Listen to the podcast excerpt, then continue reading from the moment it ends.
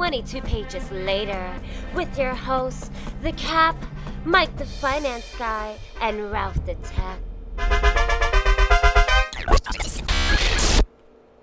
I got it. I got it. To help the pandemic move along smoothly and to have people comply, four words. Scratch and sniff masks. That's what we got to go with. It's, it's the best invention.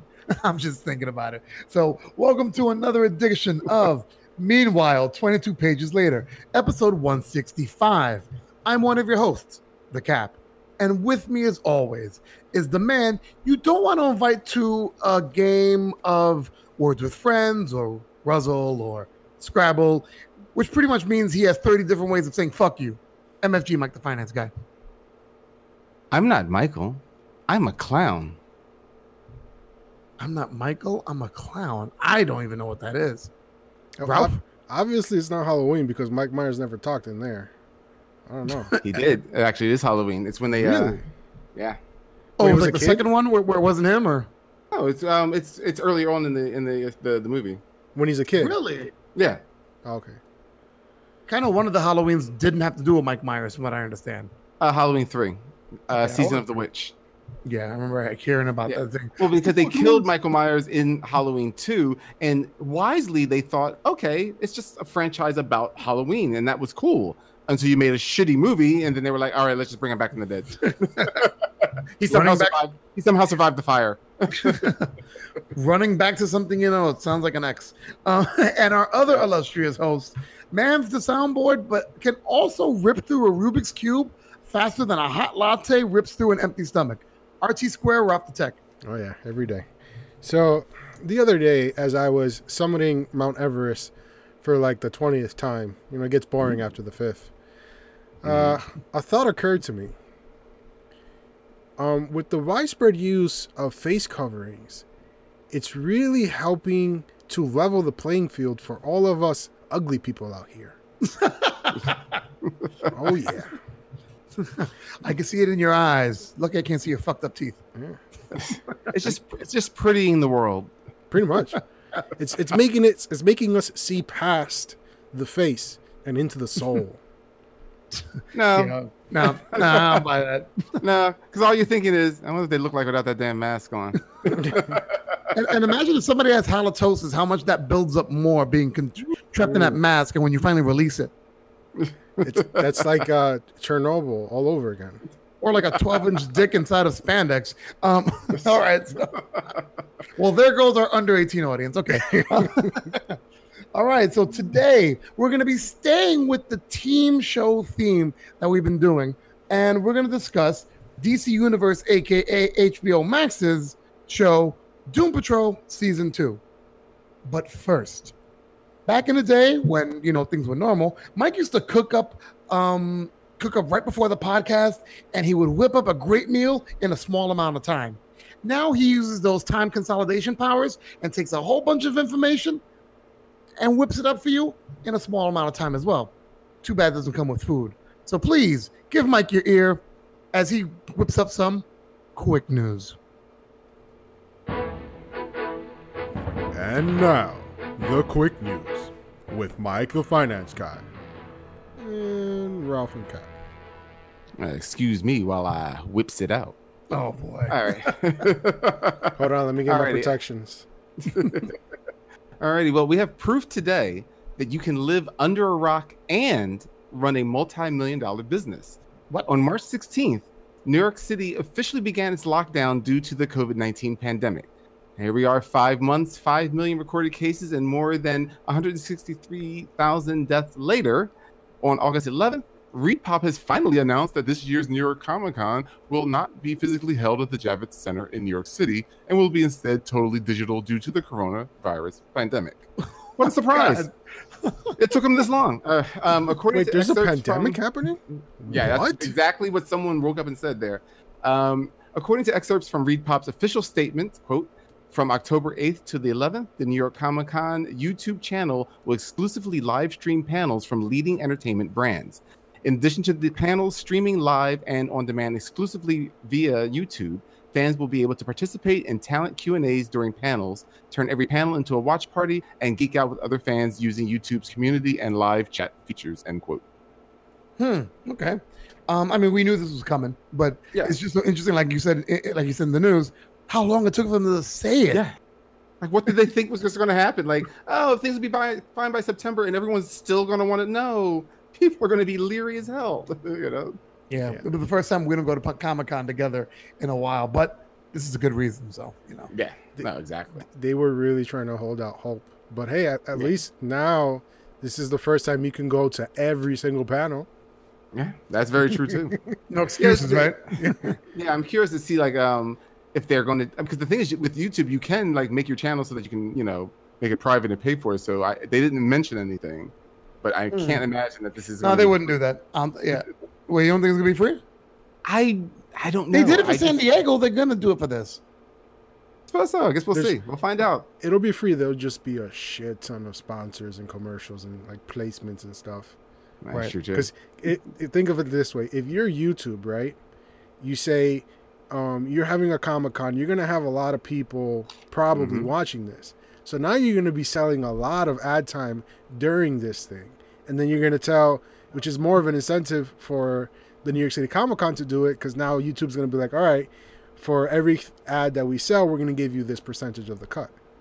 There's that too. And they'll be like, all right, cool. So now we'll we just bombard yeah. everyone and we'll say, hey, here you go. And now you'll, you'll get even more of an audience, because imagine the amount of people who weren't able to buy tickets for Comic-Con. Now they're going to be like, oh, I want to check this out. I've never done right. this. This is one I way I can do that, it. Yeah, yeah, yeah that's very possible. It. Yeah. What we'll else see. you got there, Mike? Alrighty. You had to know this was going to happen. After months of lockdown due to the pandemic, movie theaters are slowly beginning to open in some spaces. I knew it. Uh, the strict health and safety protocols, such as frequent cleaning and limited capacity, are mandatory for the spaces to operate. And according to A M C Theaters C E O Adam Aron, those health and safety expenses and limited seating losses will ultimately be passed on to the consumers, indicating mm-hmm. that this would be in the form of increased food and beverage prices or higher ticket prices. Of course. Of course. you you knew this was coming. Mm-hmm. And it's like, but I'm like, but guess what? That's going to force people to stay at home. Right? Well, I'll, I'll tell you this. If I have the opportunity to to watch a movie in IMAX and like the big IMAX all by myself, mm-hmm. I'll pay the sixty bucks, maybe, if it's a good movie. If it's like a really, really good bucks. movie. Why not? sixty bucks by yourself? Sure. That's what I'm saying. I'm like, bring your hand. Are you, are you taking three seats? Yes. I'm taking the whole theater. The whole theater. Well, I mean, I'm curious to see like if like the uh, the A-list program is going to come back again. twenty-five bucks um, a month. You, can see, you know, Mike, I, I love you, bro. Your wishful thinking. That shit is dead. That A-list program is dead. That was like that. That that movie thing that was going around for a while, where it's like oh, movie pass, oh, yeah, my God. You pay five dollars and you can see all the yeah. movies. Like, yeah. yeah, that didn't live long. Well, the thing is though, that remember the, the A M C thing was sponsored by A M C, so it all depends on how they want to do this. They they still might have it, but of course, just jack up the price of that. But um, but yeah, that's but also that's going to be rough because you know limited seating, da da da. da. But anyhow, we'll see how everything goes. Looks like we're not going to the movies or the Comic-Con. Anything else we're not going to, Mike? uh, not anytime soon. Uh, I don't have anything else relating to that. But according to Peter Brady from the Brady Bunch, what? When it's time to change, you've got to rearrange. And D C Comics loves the Bradys. Reports are coming in that D C and Warner Media are undergoing massive reorganization changes. The publisher is apparently laying off as much as one third of its staff. Holy fuck. Yeah.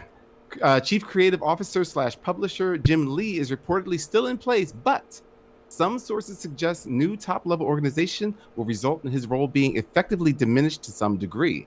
And multiple unconfirmed sources heard that some staffers are being given three months before their positions are eliminated. The organizational changes come just days before Warner Media's highly marketed D C-branded multimedia fan event, D C Fandom, which begins on August twenty-second. Wow. So yeah. off, off the heels of that, people losing jobs. Yeah, unfortunately. And especially, I mean, I like, I've always liked Jim Lee's role in D C because mm-hmm. for me, Jim Lee will always be Marvel, even though yeah. people know him as D C. But he's the reason why D C did so many great things in their other um, entities. So like D C Universe, the, the video game, all right. of those ca- um, cartoon designs and the character designs were him, were him designing it. A lot of other entities were his design. he's been very integral in, a, in in in with a lot of their stuff. So to hear him being diminished, I'm like, I wonder how much they're going to diminish his role. Yeah, let's find out. Well, all right. So that's all and the quick news. Oh, oh no, no, I never said that. I'm sorry. I'm so used to being getting ahead of yourself, Cap.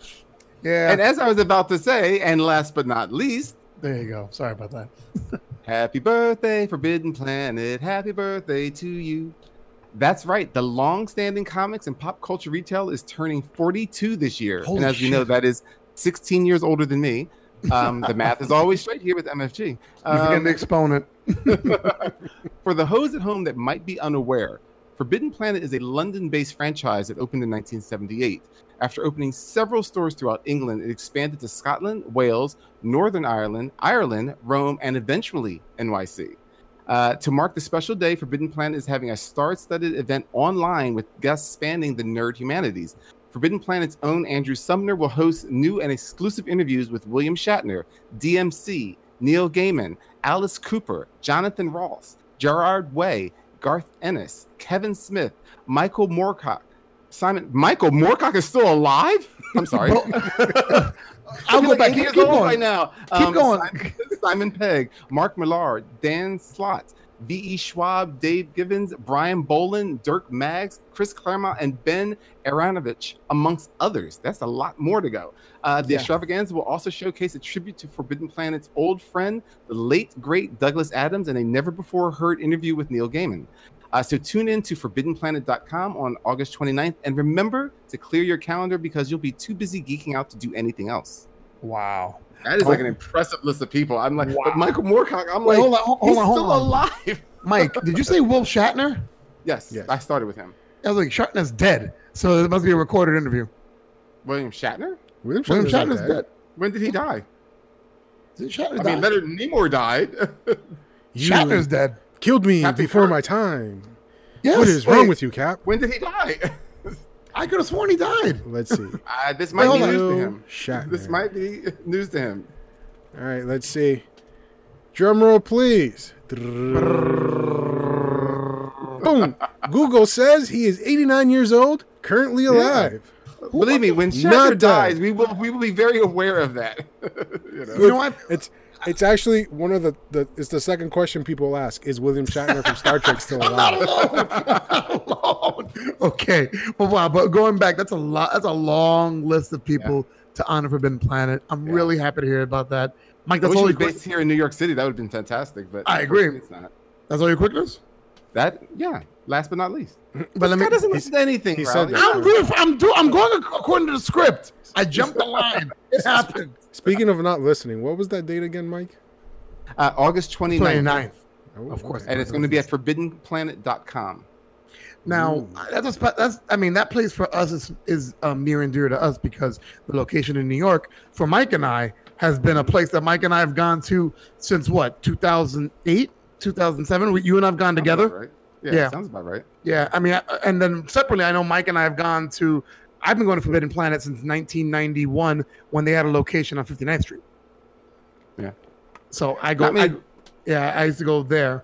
And Ralph, you've been to Forbidden Planet, of course, a couple of times. Yeah, with you guys. Of course, yeah. Make it sound like we dragged him. Why do you keep inviting him? I keep telling you, don't tell Ralph when we're going to Forbidden Planet. I mean, I, it, it, when you guys, you know, hear all the kicking and the screaming, it, it's trying to tell you something, you know? Well, it usually means open the trunk because someone in there. You really did a punch. Hit him, hit him over the head again. and, and, see that, and that's why Mike went for the guy with the with the Goomba voice for for, for what we were talking about earlier.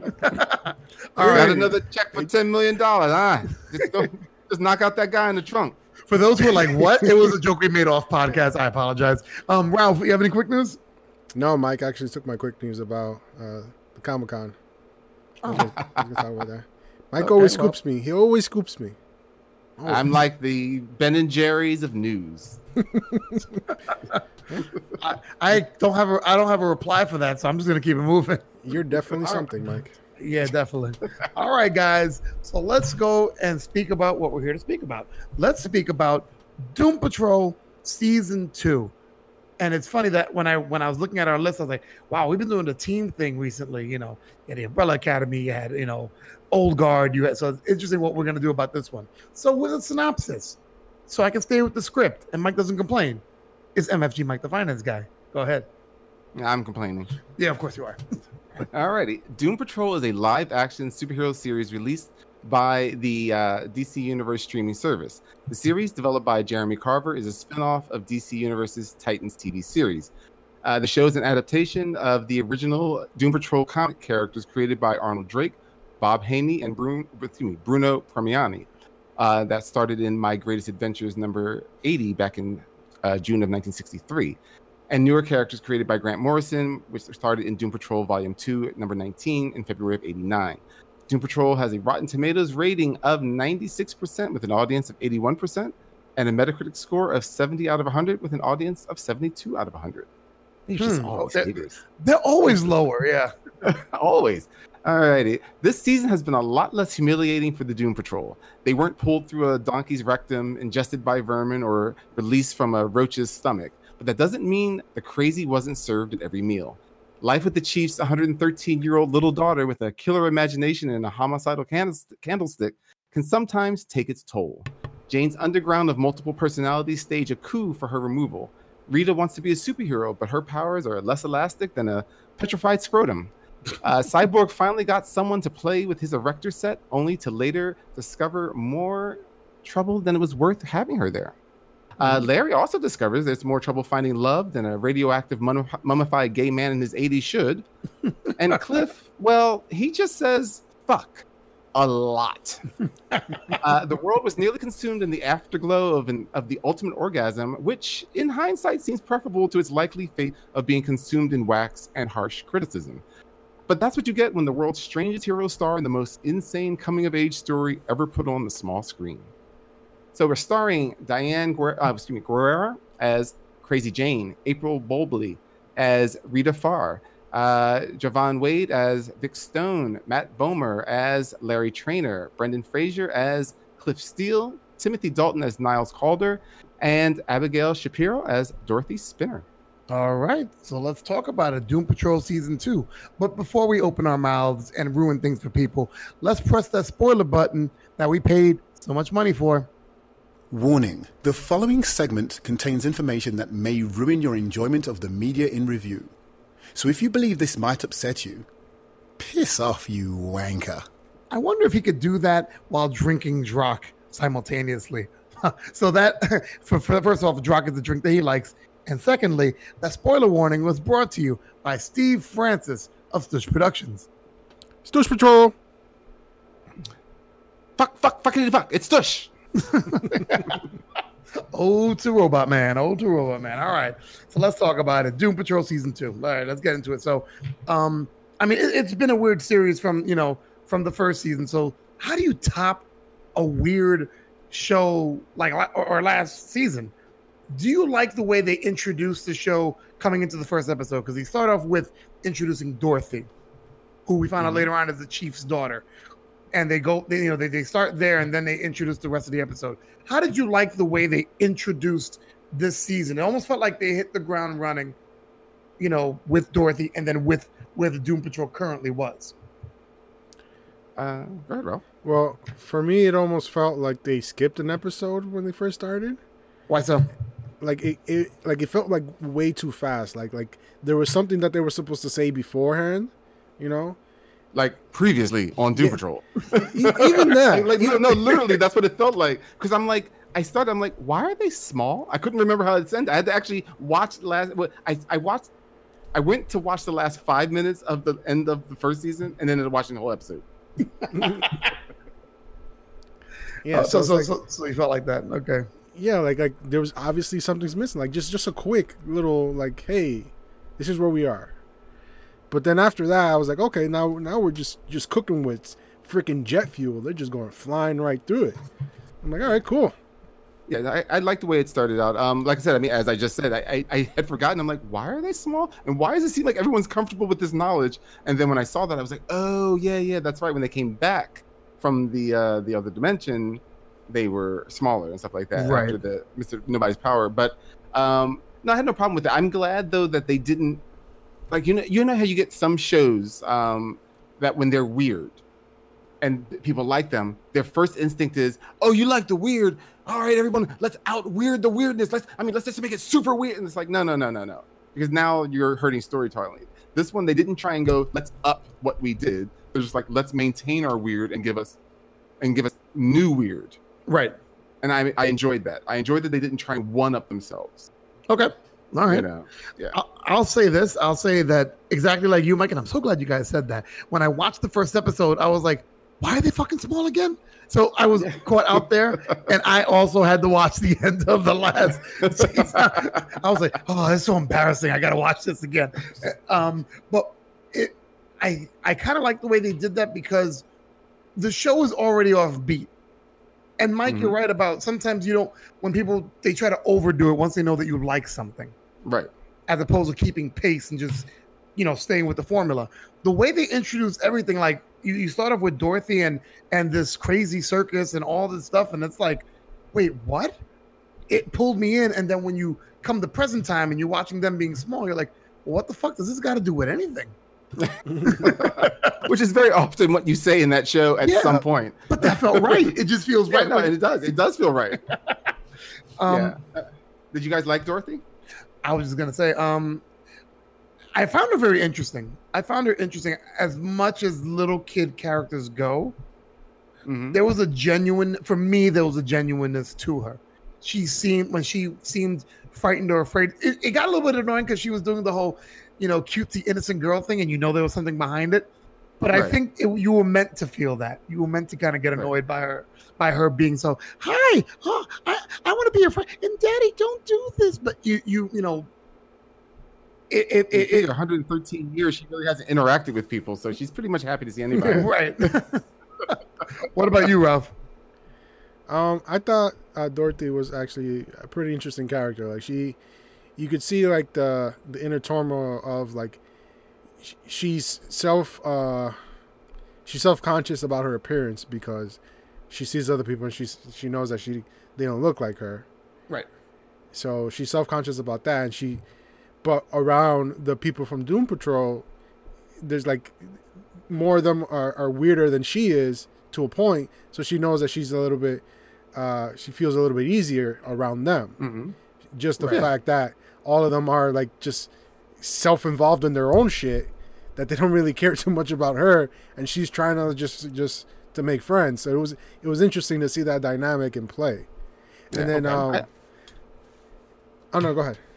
Oh no, I was just about to say I I, I enjoyed the character. Um, I, I think the actress Abigail Shapiro, I think she's doing a fabulous job. She's actually twenty years old, which yep. is just you know the actress herself. Wow. Yeah, she's actually twenty years old. Um.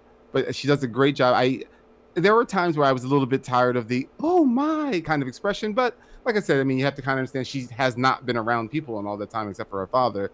So I kind of, I gave it that they were trying to give us that feeling and stuff like that. Um, they've kept pretty true to character for the most part, except for the fact that she's not related to the chief in the comics, but that is her ability. And they actually softened up her face more because here they tried to make it more like she's um, from like a primitive people. Whereas in the comics, right. she has a straight-on ape face with pigtails. Wow! Like, like otherwise, she's a little girl, hairy arms, but like a, fl- a full-on ape-looking face. You know. And I was gonna ask. That, that was one of, of the questions I have on my list. I was gonna ask, was she an actual character in the Doom Patrol? Oh comic? yeah, yeah, yeah. She was uh, introduced early on by. Uh, actually, she wasn't. In- I think she was created by another character, um, right before uh, Grant Morrison took over. And then he just pulled that character in and then really redefined her. But he didn't create her. Yeah. What do we think about her power set? It wasn't very like clear. It. Yeah, but that's the thing. It's not very clear, yeah. I mean, it is like, just her imagination. But they don't quite make it that clear. Yeah. Because I was, I was doing some reading about the candle maker. And this, the candle maker isn't from her... imagination is actually a real being who um uses like taps into her uh through her imagination to right. well, he's to make himself yeah, yeah to to make himself manifest in our world. Mm-hmm. And the fact that in the uh in the comics he gives her three wishes, and that after the third wish is when he's able to become whole and uh, and manifest in our world. Right. Yeah. Um visually was I mean the the, the visual effects for the candlemaker was oh my god. It really, I never yeah. thought somebody that would be made out of candles could be such a such a great image, and a slightly terrifying image. Yeah, uh, and he looks basically. He he's made out of wax, not candles. You know, so I mean? Get it straight. Wow, semantics. Is, Good job. Yeah. Uh, not semantics. Then, materials. All right, wax. All right. all right, all right, Mike. What were you gonna say? That he looks like the character uh, for the most part. I mean, obviously, there's always the really? comic book version, but yeah, I mean, he pretty much looks just like the character. So they they did a good job of bringing the character to life, which I really enjoyed that. Yeah, they've been I mean, they've I, actually been pretty good with the most part with the Doom Patrol characters. You know, I mean, it's it's it's not a hard group to to bring out, especially in today's technology and stuff like that. But um, but yeah, like I said, I enjoyed her. I enjoyed her character. I liked how it was. I mean, you you have a focus on everybody and their problems, but it was just fresh to have a new person with a new set of problems involved with them. So I kind of right. like that. And I'm glad you segued that to that, Mike, because I wanted to get to that. So the rest of the group, and like I've talked about in other podcasts, especially recently, um, the whole group dynamic, the whole how do you how do you um, wrestle or manage or coordinate everybody's story in part of one story and make their stories interesting, but also make it part of the whole. How do you think Doom Patrol did this season with their usual cast of characters? And now you add one more. They did a, like I think they, they did a really good job. I think they did a good job. Uh, I just think that, like some, like anything, like there's always going to be stories you find more fascinating than others. Some, I just think it's not even. I mean, granted, it is my opinion, but I was about to say it's not really my opinion, but it is my opinion that uh, um, the Cliff Seal one is just not that interesting. I mean, like you get it, but I think it's the way they're handling him dealing with his daughter um, and stuff like that. It's. I just don't find it as interesting as some of the other stories because uh, it's kind of like many times it's like, well, you're kind of your own fault in your own story here, whereas the other people are kind of dealing with uh, the tragedies of how the world revolved around them, and they had nothing. Right. They weren't involved with, with the tragedy that their life became, kind of, you know. So I, I do um, like their stories, and I think they do a good job of of giving you bits and pieces of theirs without like dominating too much. Okay, all right. Ralphie boy? Um, for the most part, I'd agree with Mike. Though, though with he's kind of right about um, Cliff's story. It was just, I don't know. It, it for me, it, it lacked something because it just seemed like he was like a whiny little bitch. It's like, oh, my daughter yeah. doesn't love me. He, like, he's he's not viewing it from her point of view, and I guess it kind of makes sense. Since I, I guess in a way, because he's just a brain and he no he no longer has any real sensation. He's he's missing the part of his humanity that allows him, I guess, to to understand. Because if you don't feel pain or you don't feel anything, you don't really have any empathy. Right. So yeah. it's kind of hard to, for you to understand how the other yeah. people are viewing it. Right. And yeah. uh, the the story that really like uh, uh, like just surprised me was um, uh, Larry's story, because like oh, God, he's got a hardship. like like first first he gets that like psychic feel where. Um, the negative man, the negative spirit is telling him, is like, oh, your son dead. And then he looks at him, is like, oh shit, my son is dead. So he goes, finds that his other son is there, and he's like, oh hey, yeah, it's me, your dad. Like he he could have lied and be like, oh no no, I'm just some random conspiracy nut as well. I'm wearing these because I cover my face. But he's like, no, it's me, your father. Then having some good times, and then only to be betrayed, and then still want to be like, oh. I want to still be part of your life and shit. Trying to go to the hospital. That the the the Snats episode was hilarious, with him with and uh, and Scans Scans. Yeah, sorry, mm-hmm. with him and uh oh yeah and, oh, that was fun. And, uh, what was the name? The oh, dump. Flinch Finch, Flip, Flip, with him and Flip, Flip, Flip. At, at the hospital. They're like, I have an idea. All right, they'll never know it's us. Yes, this is I'm, I'm Doctor Larry Traynor. That had me rolling. Yeah, no, that was that was well. Well, Dumb Patrol was it was a fun episode. Uh, you know, it, yeah. it had a lot of fun to it. But I wanted to get back to the uh, when you're talking about the characters, like with Cliff, right? They touched on it, especially um, as they've been talking about like the chief wants to make him a new suit that's more tactile based, and I'm like still like unaware of how that's not capable because I'm like I get the fact that like you don't have a ton of money, but you have all this other weird stuff at your disposal, but Cyborg is completely tactile based So can't you just ask his dad how you did it? like, like, you know, like, I mean, it's just, it's just really weird. But so like, you got a, a touch out of him, or no pun intended, that, that he can't feel.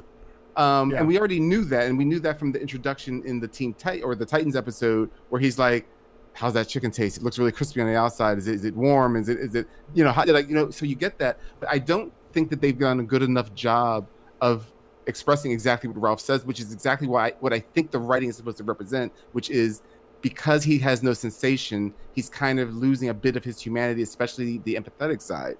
But I don't think they do a good enough job of explaining why that's happening, if if that's well, where that's they want to point. go. So to me, yeah. he, like you said, he just comes off, like Ralph said, like a whiny bitch. Um, and especially like the fact that he like he just hates the chief. And again, I'm not saying that they don't have reason for it, because he's responsible for all of their conditions. But like, yeah. it's like, well, then leave or don't leave. But like, you know, like it's like even some of the characters are like, you're just whining. Either do it or don't, but shut the fuck up one way or the other. you yeah. know? And unfortunately, and I liked Robot Man last. Yeah, yeah. And I was about to say, and unfortunately, it's actually getting, as a viewer, it's getting like that too. It's like, let's either move his story along or make him do something. you know? Right. And I don't know if you noticed, like all of his like his outbursts always seem to be like at an up a level where they should be. You know, mm-hmm. if he's angry, he's like super angry. If right. he's happy, he's crazy happy. Right.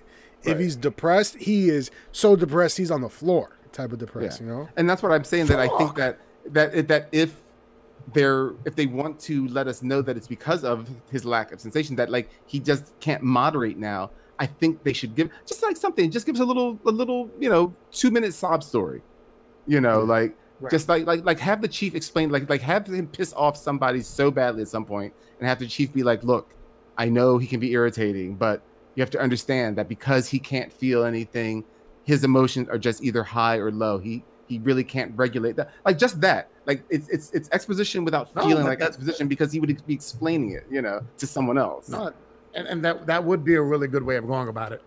Yeah. And, and Robot Man was one of my favorite characters coming out of last last oh, God, season, yeah. and now exactly because of the way he played this year, I felt like he was never something that I not, I won't say that I didn't enjoy him, but he wasn't as enjoyable as he was last yeah. season. Yeah.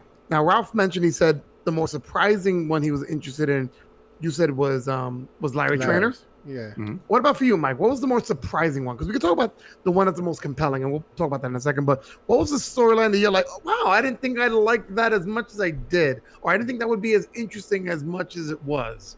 Um, with Ralph, I agree. I think, well, Larry's was a very obvious um, emotional tug, because it's right there. It's family. It's the whole thing, and it's family that exists. And, you know, you can easily right there go like, my God, I couldn't imagine if I missed out on whether you have kids or just your own family or whatever, like, you know, mm-hmm. all these years. Um, so I did like that. Definitely. There's no two ways about it. I, I'm growing to like Jane's journey, because hers was just kind of vague and weird, but it's now getting a little bit more fleshed out. I'm enjoying that. But Rita's was surprising. That surprised me, actually. The, mm-hmm. the fact that what yeah. she found out about her mother, that one surprised me, because her whole thing has been a little bit more two-dimensional. Her, like, you know, the fact that, like, you know, I used to be an actress, I used to be loved, and I'm now vain, I'm not. Right? Yeah, exactly. Right. I'm vain, blah, blah, blah. But here, like, like her trying to cope even with the idea that her mother slept her way through these auditions for her, you know, um, and stuff like that. And the fact that they didn't just do it the normal way of like, I'm just mad, and like, like, you can tell she's like, I'm an adult, so I'm trying to rationalize it, accept it, but at the same time prove to myself that it wasn't true. Like, it's, she's got a lot of different things going on with her reaction with this revelation, and I actually was surprised at how much I was I'm enjoying it, you know, the yeah. story that way. I, I like I mean I like a lot of things about Rita's story, especially the fact of her trying to find more value to herself and to the team by becoming a quote-unquote superhero who's, you know, more reliable and can use her powers, and watching the her struggle keeper. with that. The beekeeper, she's hilarious. But just a, I mean, a lot of things that I mean, I just I was very interested when she was in, you know, like even her struggling to go and audition, and you know her going yeah. back and talking to Cyborg about it, and even what happens with Cyborg. I don't want to get into that right now, but yeah. later on where she has a chance to help him out and kind that, of doesn't. That, that crushed me. That that hurt. Mm-hmm. Like, I felt I mm-hmm. felt the hurt for her in that. But we'll get to that. Yeah, we'll uh, get to that in a little bit. And uh, I, Cyborg's story, I mean, they, they didn't give him much of a story. I didn't feel his, you know, his Chance at Love and the lot, that didn't really grab me. I don't think they handled it the best. It wasn't like it was badly done. It just was, I felt it very average. The, I'll the, say the I, I felt it was lost. It's very, it was, I don't want to say empty. I don't want to say shallow, but it just seemed very surface. Like yeah. there, there, there were things that they could have delved into more, or maybe mm-hmm. approached more. But I think maybe because she's gonna, she might be a recurring character. They just yeah, planted the scenes for now, and mm-hmm. said, "Okay, we're coming back for season three. We'll go more into her because we have these yeah. other plot lines we have to put to the forefront." Right. That was that was a question of mine. Is she an actual like character in the comics? By that name, I don't know her. You know, um, so she doesn't seem familiar, but like, yeah, sometimes they have different names, but then they become these familiar characters. So that might happen with her, but I don't know who that would be. Yeah. You, right. You, you know who was the, the biggest dick in the whole season two of Doom Patrol? Ooh, uh, Miranda's geez. boyfriend. That oh, guy, my God. oh my God! Fucking well, that started off, but didn't that? But that was such a great reveal because it was yes. like it was like oh, it's so cute, and I mean it's it's it's like you know movie meet cute, and like he's such a nice guy, and he's trying to put up with her, and she's weird, and you have to keep remembering like this is pre Powers, but not pre her mental split, obviously. Um, but right. you're like, oh, you know, this is kind of cool. Oh, you know, wow, Miranda had found somebody. Da, da, da. Oh, this got really dark, really Quick. dark. Like we weren't even talking Quick. about like, like, yo, babe, where's my beer? Smack kind of. No, this was just like, yeah, I basically want to fuck around, and you know, I'm gonna make you feel like shit if you don't want to do it. And by the way, here's my my no, not my boss. Here's a coworker that's above me, and you know, this would probably be good for my job if you sleep with him. You know. And it was like yeah, when whoa. that happened. whoa! I, I, yeah, I was kind of like, like my mind was blown with that whole thing. First off, um, the one who plays Crazy Jane, mm-hmm. what's that? Actually, Diane Guerrero, right? Um, it's uh, Guerrero. Guerrero or Guerrero? Either oh, way, hot, he, love her, love yeah. her. Either way, hot, love her. Because last, I mean, I, I liked the last, you know, last season. Because, you know, and like Mike said, it was kind of vague. You didn't know how it went with the other personalities, how they came in and out, how many personalities were there, who were, the, you know, like you knew one or two, but they came kind of came in and out. This one fleshed out how the hierarchy works, and you know, but you know, first off, she's beautiful, period. But then watching her play Miranda, and then mm-hmm. doing this whole story. And when that moment came, when it was like, oh, they, oh, they're swingers. Oh, shit. It, it, I, I just felt horrible. Yeah. Horrible. Well, especially because we know her backstory, the fact that she was sexually abused by, you know, her, her father. I mean, the whole nine yards. Yes. I mean, you know this wasn't going to go well. And when she passed out at the party, and then we went into the underground, and you saw, like, the actress that's Miranda, that lost look, that lost, like, and totally defiled look on her face, and like she looks like, well, I want like I want a hug, kind of a thing, you know. And like the other personalities are kind of avoiding her, and then the secretary, like you know, looks like she's about to give her a hug, and she's just like, "You were supposed to protect us." It's like all she says, and then like she walks up, and that's when she kills herself uh, by throwing herself into the well. That was just, yeah. I, I just thought all of that was really, really good. Uh, I thought they did a yeah, great was- job of that. It was handled really well. Yeah. Um. Yeah. St- sticking with sticking with Jane for a second. Um. How do you feel about how they explained about the other personalities being eliminated? Like what's like, I, it, but even they don't understand yeah. it. yeah. And that's that's where you feel better about Jane either. You know? Right. It it, it it made me feel better because I'm watching like, wait, did I miss something? Like, on, on, can they die? Can they not die? When they said, well, we don't really know what's really going on. I'm like, okay, good. Well, yeah, I mean, you figure it's, it's part of a split personality. It's like, it's just your personality that's hurt. It's like, does it die? Or is it, you know, I'm more interested though. Like, it just seems like, like, I, I guess not every one of her, um, not every one of her personalities has a power, but like, I'm just curious, like, like where, why did Jane come up and where Jane was all that time? Because like Jane, J- Miranda seems like, like I want to have a good life, but I want to have much more of an ideal life. And Jane is much more hard-edged, so she kind of says, like, you know, life sucks most of the time. But right. it's just like, I'm like, but at the same time, she seems like one of the more realistic personalities. So I'm like, why wasn't she always just in charge, you know, kind of a thing? So I'm kind of right. curious, like, because, I mean, she popped up. And I don't, I mean, like, was she a brand new po- uh, personality at that one moment?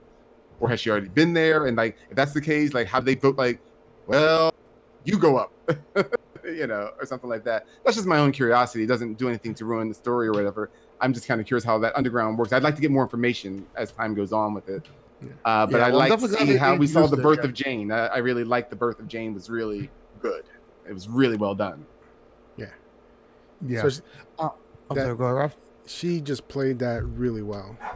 Oh, when she came back and told them all about themselves, I'm like, oh, no. That was fantastic. It was just really good. It's just like really, really good show.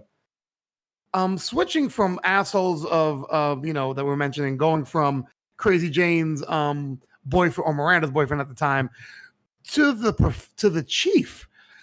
Okay, how do we feel about the chief this season? Did we feel he was dickier than normal? Uh, he's very hot or, and cold. By the way, though, yeah. If you want to know how horribly dicky they've written the chief, look up like look up the chief. You know, like in in a, in a search. He's just like basically. And I don't like this. Just like, remember how they started ruining Professor X? Like, Professor X was yes, like, you know. That's exactly who I compare him to. Back in the day, because he, you should. I mean, they're very similar. I mean, even they claim one took off the other, whatever, but they didn't. But nonetheless, that's the claims that the X-Men are based off the Doom Patrol. They just actually spawned at the same moment. Anyway, Professor X, you know, was the professor type person. So, like, he was strict to the students, but he cared. And then as the eighties right. or the seventies moved in and stuff like that, and the, the eighties, he was just like, okay, I'm not really your teacher. I'm I'm your mentor, but I also look at you like family. I'm like your dad to many of you.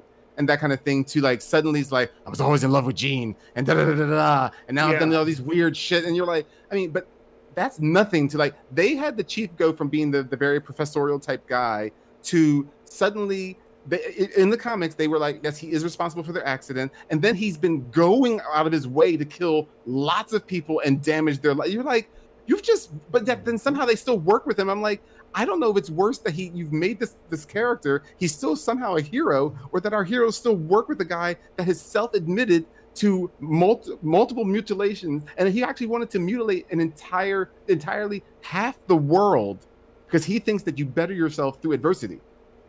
So he was actually going to try and like like mutilate half the world, and they're still working for him. And I'm like, I don't know what you think this character is, but it's not. Like, you've just ruined this character at this point. You know? Yeah, they. I was I was reading up on him, and there's one uh, storyline. One of the things he says is that um, there's a part where Rita uh, gets killed in like this massive explosion, right? Mm-hmm. And he had the ability to put up a shield to protect her as well, but he said he would he wanted to see like her level of resistance to the explosion, because he, wow. he, he he believed that she would survive it.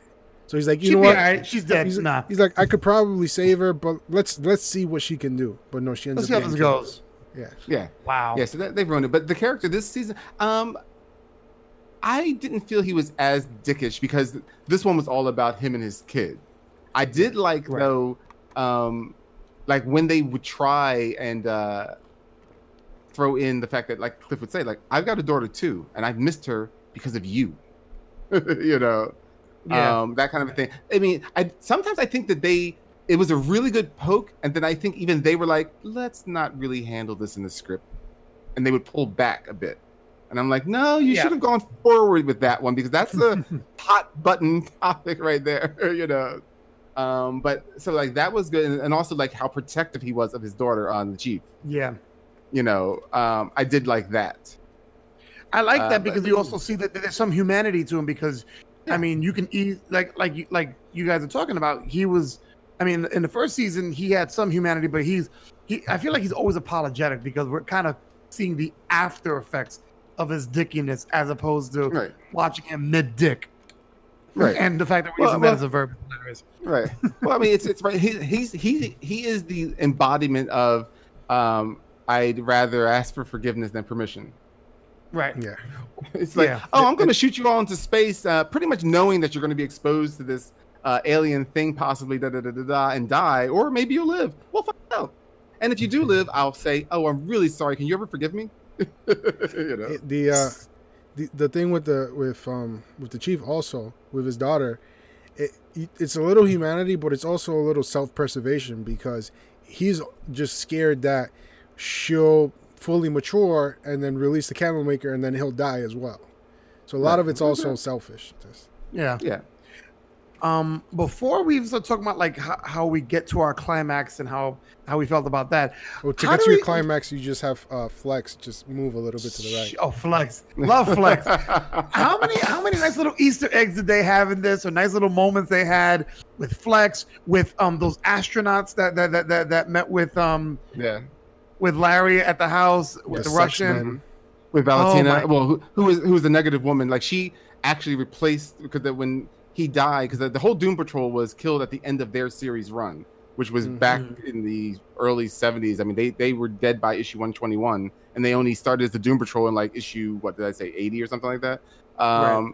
But they were literally blown up um, to save a, a town in Maine from being blown up by these villains. So they it's the same thing that they did on Brave and the Bold.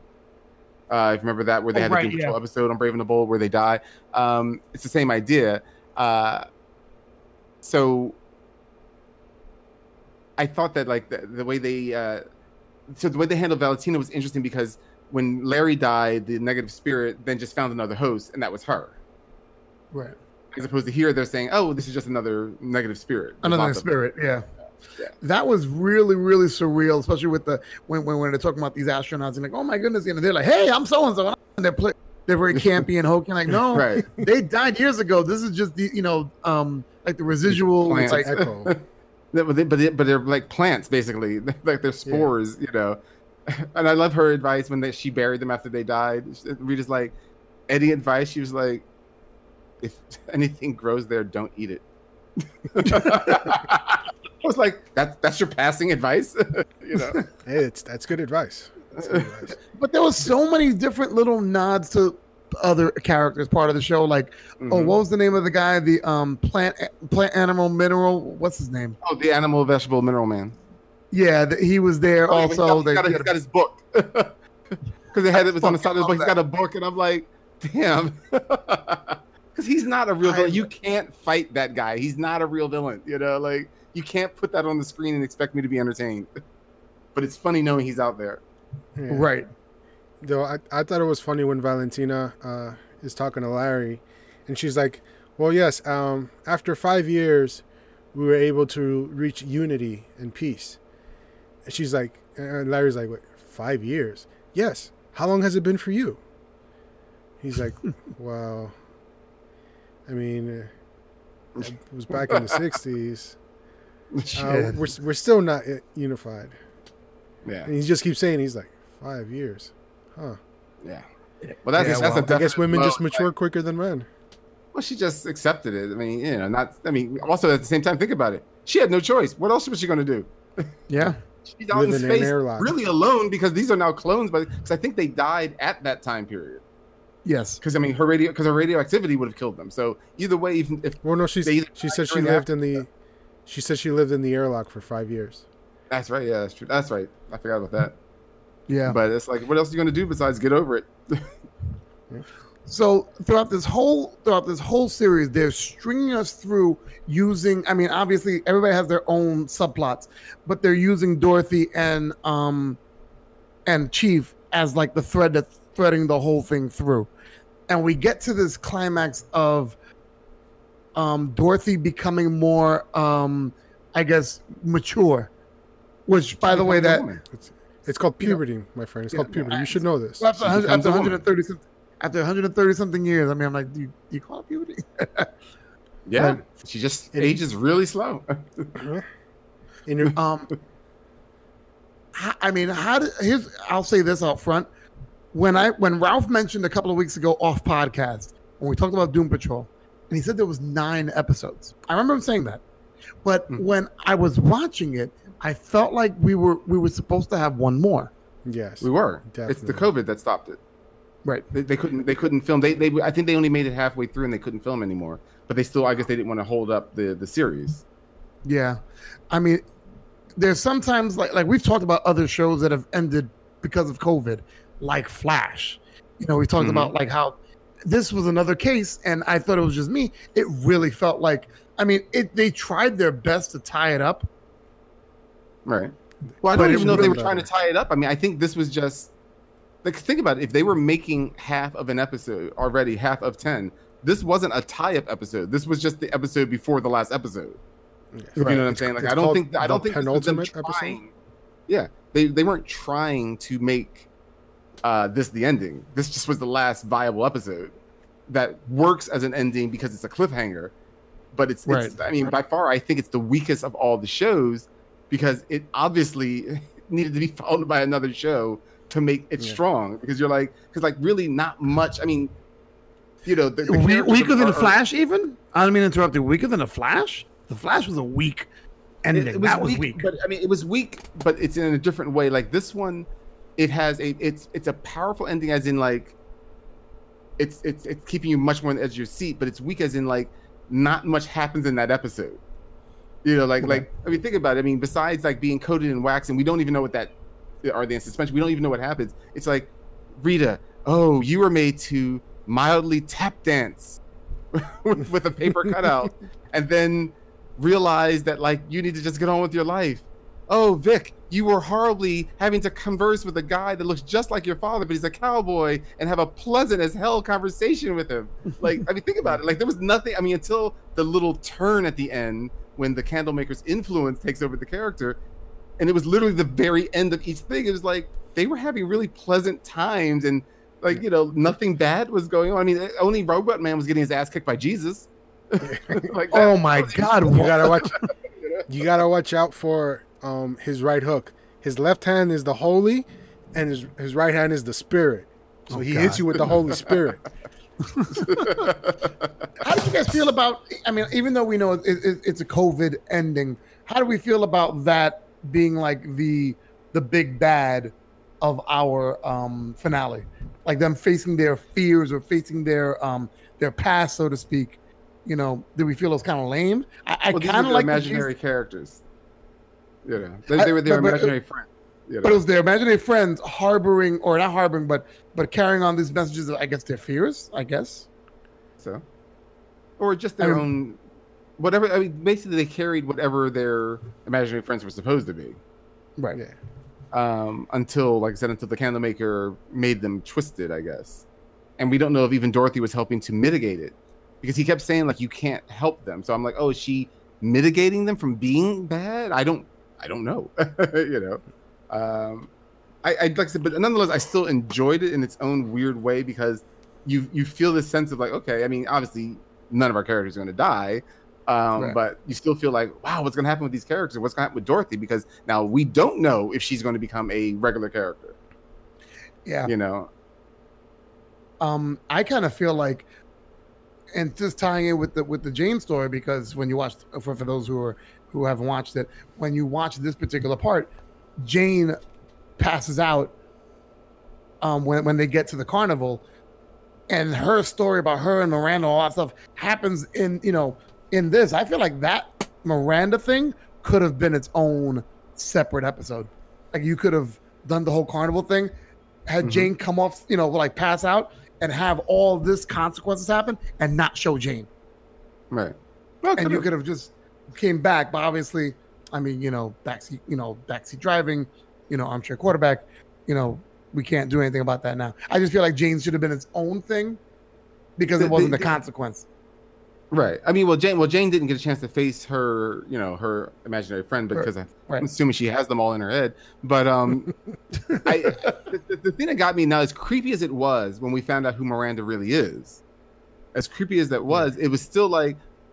Oh, it's it's a it's a good creepiness, but it doesn't make sense because like she was so pleasant the entire time, and then for it to like what be her dad? It's like, well, yeah, how could you in, fake it all that time? You know, in the in the stories, yeah, like the because she has a a version of her father in her head who lives right. in the well, right? And the but he, he in the comics he always looks like. Himself, not like mm-hmm. anyone else. Not like any, so I, it, I knew that that wasn't the real Miranda for, from the moment that it oh, came yeah. out. Really? Yeah, yeah. I because yeah. the father I, lives I, in the well. The father lives in the well. So I was like, hey. It wasn't even that for me. I just figured like it was just too convenient, you know. So I'm like, there's no way that's just the real Miranda just mysteriously popping up after all that time. Um, it, but like I said, for it to be her dad. But I guess what I'm saying is that it's not even like him trying to fool. the people in the underground, but like the fact that he was genuinely trying to help the Doom Patrol. Yeah, yeah. like like genuinely, that genuinely. Was, it wasn't like like was really like when weird. they're when they're all like, you know, with with Doom Patrol. And he's a good cook when, apparently. Yeah, but like yeah, exactly. He's a good cook. Evidently, we don't know why. Um, but like with Doom Patrol, when he was just like, we really need to get a plan, and you know, he was always like, he never you never saw like a glint of like, fuck these people. You know, it was always like Miranda was, was just really like, you know, hey, you know, I, I know I'm new here, but shouldn't we do so and so first? You know, not not to make another comparison to another D C show, but he wasn't like evil Iris, where you saw the, the the glimpses of, oh yeah, you're fucking twisted, right? Yeah, yeah. I, I really yeah. hope that um they they like they bring back the um, Baby Doll and the, and, and the the other woman who was on fire. And they mm-hmm. make it show that, like, because they're manifestations of personalities that she created, that Kate created, that she's mm-hmm. able to, like, bring them back. I imagine that's probably going to be part of the fight with Miranda, with the quote, with the uh, the evil Miranda. I think that is what's going to happen. Personally, I just see them, because if you figure, unless they do it some other way to um, exorcise Dad from that personality, uh, from her mind's personality. If if they have to go back to the well, then I think that the other uh, personalities that are in the well will probably come back, or maybe drag them down. You know, I think it'll be something along that vein will probably happen. Right. Um, Hopefully, and, and maybe they'll even maybe they'll even decide to stay there to make sure he doesn't get back out, kind of a thing. You right. know. Okay. Yeah. I mean, interesting. Right. I don't know. I just really, I really have enjoyed this season. Uh, you know, I, I it felt like I said, it felt like they kept the weirdness, but still stayed adult programming, mm-hmm. if you know what I mean, like Fuck that. And did. I enjoyed that. Like they did, you know, like and but at the same time, and that's what I think I didn't like about Cliff's character, because it's like you feel like you're like the you're playing to the cheap seats. You're like the, the the third grade kid part of the programming, which can be fine to points, but it just didn't progress him. I wasn't happy about that. Yeah. Part. Fuck yeah. that. Fuck, like you would say. but but I did like that. I'm, I'm sorry. No, go ahead. No, I was no, go ahead. I, I, But I did like when he's walking on his way back and his feet freeze and the car pulls up. Oh, dude, a talking statue. I'm not a statue. I'm a robot. Can you move? Well, not at the moment. Uh, sounds like something a statue would say. I just, it's just the stupidest thing, but that just had me cracking up. But he's like, that sounds like something a statue would say. And I'm like, Uh, you're too comfortable about talking statues, first of all. I like the way that they have certain episodes where they're poking fun at themselves, or it's the characters thinking of something, like um, when Rita Farr starts imagining her and Cyborg being a cop team. That and cracked me Stone. Oh my god! The Steel and Stone so one was better. Funny. And then even when when, when, that, when that was a few episodes after Cliff had after yeah. Stone, yeah. And I'm like, does Victor Stone know that he's like everybody's cop buddy friend? That's how it works. But that's what I like about, yeah. about the show, the fact that it, it, it bounces around from certain things, but it all works, and it, yeah. it, it, it all just like just and it works harmoniously. It's not like, oh, that came out of nowhere. Even if it yeah. does come out of nowhere, you're like, but that worked it because works. It's somebody's yeah. yeah. So it works yeah, really it always, well. I mean, just the simple fact that when uh, in the Doom Patrol episode, when they go into the painting and they mm-hmm. see the Beard Hunter there, and they're like, "Oh, but where's uh, um, where's Mister Nobody? Yeah, where's Mister Nobody? Where's he's he's like, well, he he got a better deal on another show, and then you see the, the logo for Harley Quinn on the bottom. yeah, well, it, it said that he said he found another gig. Um, yeah. He's an- animating some voiceover or something like that, and the Harley Quinn thing pops up. I was like, that was well done. Yeah. you know, that was no, I, really, I, really well done. I, I did do miss, miss Alan Tudyk.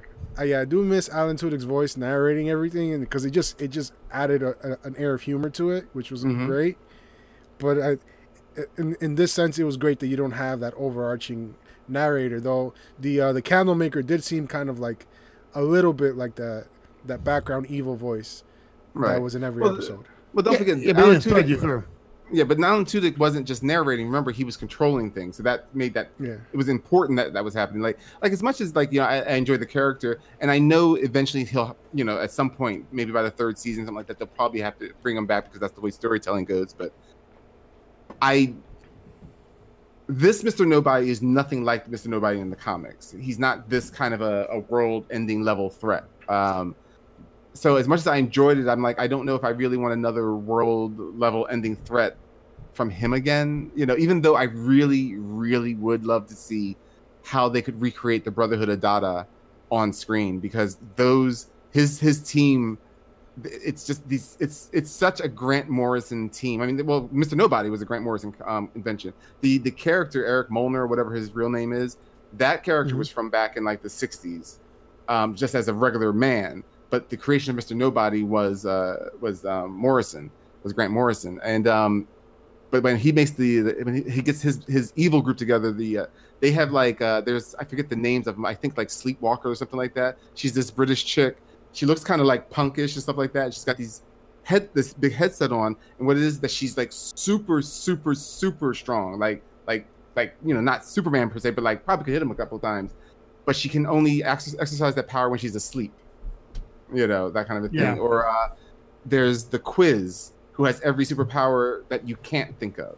Oh, you're talking about that uh, one. Yeah, yeah, yeah like that. But but the character itself has this big hazmat suit with tubes in it because it's this Japanese girl that's really germophobic.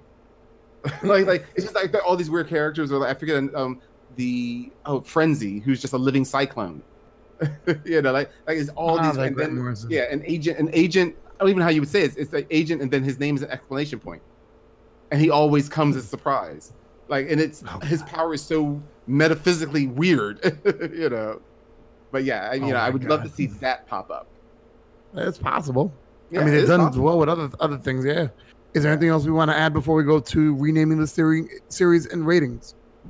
Nope. No, not that I, I just no. instead of waiting next uh, until next year or something like that for season three to finish this, I really would love to have like they have like a hey September we got the. Episode ten, just for you guys, you know, mm-hmm. wait is over. I would love that. That would be kind of cool, too. I agree. If you're listening, I know be, you do. It'll probably be only on H B O Max. With our luck, yeah. That's fine. I'll have my ways of seeing it. All right, let's go with it, gentlemen. Renaming the... Do you want me to go first? Sure, why not? Sure. All right, here we go. Time. We're back to tradition. All right, here we go. Renaming the series. I'm going to call Doom Patrol Season two, because of all of this dysfunction in one group, I just call them Modern Family. I mean, that's, that's the only thing that came to my mind. Ralph, what about you? I call it Doom Patrol. The therapy continues. You ain't fucking kidding. Mike? Uh, I'll deal with the, the, the wizard that always helps him out. I rename it the Pack of Twats Patrol. That wizard, Jesus Christ! And then his imaginary friend—that was pretty funny too. Hey, did you, did, is your imaginary friend a Punching Judy doll? It was the fifteenth century. We didn't have Bugs Punching Bunny. I was like, oh my God, that, that's between that and um, the line of. Uh, uh, and here we are in Disney's asshole, uh, Walt Disney's asshole. I was like, oh my God. Hilarious. All right, ratings for Doom Patrol. Ralph, go first. I give Doom Patrol eight. Um, God damn it, I just had it in my head. Oh, God. Ooh. It must have been lonely. Come back to me. Come back to me. Come back to me. All right. I'm going to give Doom Patrol Eight and a half, Jesus punching Robot Man in the face out of ten. It. Go ahead, Ralph. I got it now. I give it eight world-ending sex baby demons out of ten. There's a All right. lot of mass orgies going on in this season. Yeah, dude. Those sex ghosts. Mike, Mike what I you give got? It, I give it nine. Um, I don't think that's how oxygen works. Out of ten. That was a good line. That, that's another line that cracks me up when Dorothy's like, I'm going to stay up here on the moon forever. He's like, um, I don't think that's how oxygen works. Yeah, that was a great line. So there you have it. Doom Patrol Season two. You know, the only thing that's doomed is a long wait for next season. But guys, don't go anywhere. Geeks on the Go is next. Geeks on the Go. No more wax. Now more wax? Yep. It's more wax. How much more wax? Like, well, well, like a really good waxy buildup? Well, at least he didn't correct me if it, if it was candles and shit. All right, guys, you know this. You know the segment. I give quick questions. They give quick answers on all things geek. And we've made it under a minute a couple of times. When you have a hater like Ralph on your team, he looks to be the bane of your existence. Are you ready? I'm not a hater. I broke the bat. I'm just, you know, just doing me, man. Just doing me. And what's doing you? Doing me wrong? Yes. Oh, Ew. so yes. Ew, are, are, are you guys done doing each other? Ready, set, go. If the Tin Man from The Wizard of Oz and Robot Man were swapped, which group of friends would fare better? Mike. Uh, that Wicked Witch from the West would be chopped to death before Dorothy got the bucket of water. All right, Ralph. I'd have to agree with Mike. He would have just said fuck so many times. She'd be like, oh, my God, and then just ran away. This is rated G. It's very true. All right. What class of hero does every superhero team need to have? A hero with super speed, super strength, flight, or telepath? Ralph. Invulnerability. That's not a choice. Mike. A billionaire with super strength. Okay. Um, is Doom Patrol's chief a better or worse leader than M C U's Nick Fury? Ralph. I mean, you got one guy who pretends to be dead for like at least seven seasons, and then you got another guy who's just a complete asshole. I wonder. I wonder how how long that fucking answer was going to be. Well, at least after his answer, we know which one is the complete asshole. So, okay, so Ralph, you you saying draw? I mean, Nick Fury's clearly doing stuff for good people. He hasn't. He's not killing people on purpose just to see, you know, how they turn out. So I would say Nick Fury's probably better. Okay, all right, Mike. I say Nick Fury's a better leader, but I bet he doesn't have a mystical goat head powering a spaceship. No, he, that he does not. It would come in handy yeah. in the helicarrier, though. Chief is inventive as hell, and for a guy that's in a wheelchair, he manages to stay alive. So I don't know. Like between people are like, "Who are you going to follow?" I'm like, I don't know. That guy in a wheelchair manages to get out of spots. So, and worst case scenario, he's probably got something that's going to experiment on me and keep me alive for the next hundred years. So I'm going to go with that guy. It's possible. Wow. Not, not the guy that, that that that lost a fight with a cat. That. Very true. That would be that was a it was interesting though when uh when Cliff and, and the Chief are getting into the spaceship, he's like, well, this was um a few years before Sputnik, so space travel wasn't really a thing, and I had to get a little creative. So this thing runs on magic. I'm like, oh, okay. You're like, that's that's pretty creative. Yeah. All right. Um, gentlemen, shout outs. Do we have any shout outs after today's show? I would like to shout out you guys. You're great. Keep up the good work. And you guys that are listening, keep listening. We love you. All right. Uh, Mikey boy. I'm blushing. Um, just Can't shouting out all the people that are doing all the right things in every damn country. And ours, please look at the other countries and do all the right things so that we can go out. I just want to go to the gym. I want to see my friends. Pay attention, Florida. Pay attention, Texas. Yes. If, if anything if counts you, out. If you could see Mike right now, he only has one muscle now. He, he used to be all muscle. Now he's just one muscle.